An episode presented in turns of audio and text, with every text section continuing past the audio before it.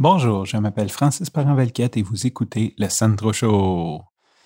Bon, aujourd'hui, euh, je vais vous parler d'une révélation que j'ai eue hier. Euh, en fait, je vais, partir du début pour vous mettre en contexte.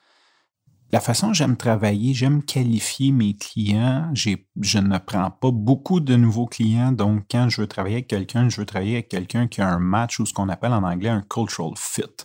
Euh, c'est un des critères de qualification que je trouve très important ça va me permettre de mieux performer et aussi de, de, en cas de conflit, ben c'est beaucoup plus facile à résoudre quand on s'entend bien avec la personne. Donc, c'est comme une espèce de cultural fit win-win pour tout le monde. en gros, c'est comme si je voulais euh, que mes clients soient mes amis. Ça, ça, peut sonner un peu basic comme, comme réflexion, là. Mais dans le sens que si un client m'appelle, il me dit Hey, euh, j'ai des, des, billets pour le tennis, moi je ne suis pas un amateur de tennis, mais je veux avoir le goût d'y dire oui parce que j'ai envie d'être avec cette personne-là. Non pas parce que j'aime le tennis, mais parce que j'ai envie de faire quelque chose avec cette personne-là, parce que je sais que je vais avoir du fun avec lui. Euh, si on passe sur cette relation-là, ben c'est sûr que c'est beaucoup plus facile de travailler après et de, de bien servir et bien satisfaire nos clients.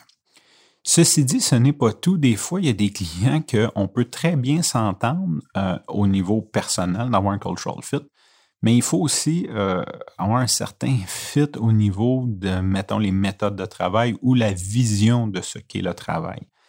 Et c'est là que j'ai eu une révélation hier. Euh, j'avais une rencontre avec un client qui, lui, voulait nous, voulait nous engager, euh, nous et plusieurs autres compagnies, pour s'occuper de son branding, de son site web. Donc, on se joignait à une équipe.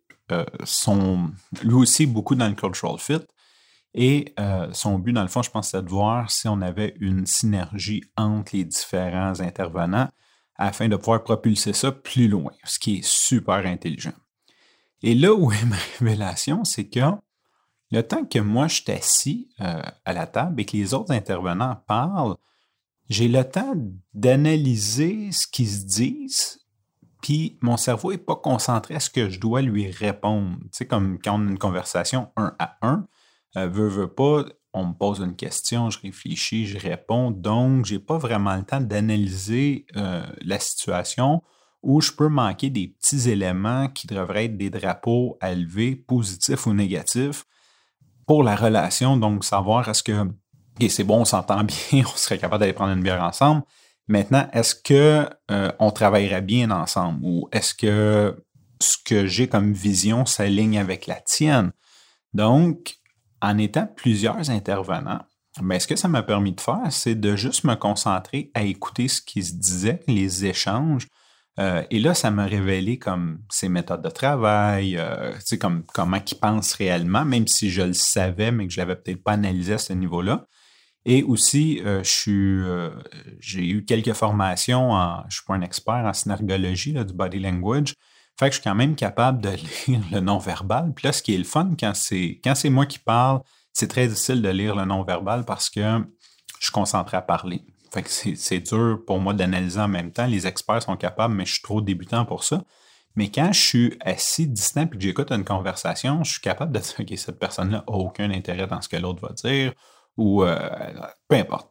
Donc, je suis quand même capable de détecter des, des signaux qui sont quand même évidents, on s'entend. Euh, je vois pas les micro-micro démangeaisons des yeux, le double clignement des yeux, des trucs comme ça. J'ai de la misère à voir ça, mais il y a des signaux qui sont quand même évidents. Donc, la révélation, c'est que faut, pour le cultural fit, c'est une chose. La deuxième chose faut que je fasse, euh, que je veux implémenter, c'est toujours avoir une réunion avant de m'embarquer dans un projet ou avec un client. Je vais avoir une réunion avec une personne externe. Donc, la personne externe, ça va soit être euh, ma partenaire blonde, femme, femme de ma vie, ou une personne qui pourrait apporter quelque chose au projet, donc euh, un autre collaborateur qui pourrait travailler sur le projet.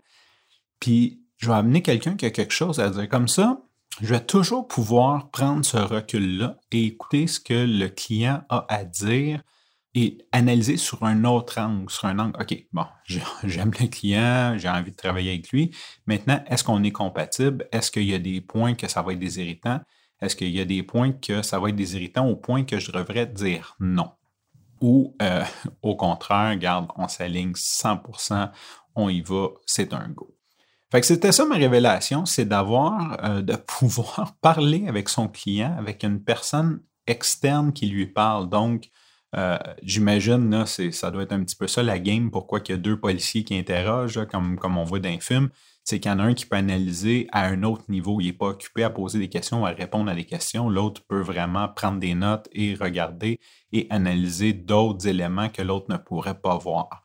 Voici ma révélation. C'est simple, c'est ça. si jamais vous l'essayez, euh, ben, envoyez-moi un petit commentaire pour me dire comment ça s'est passé pour vous.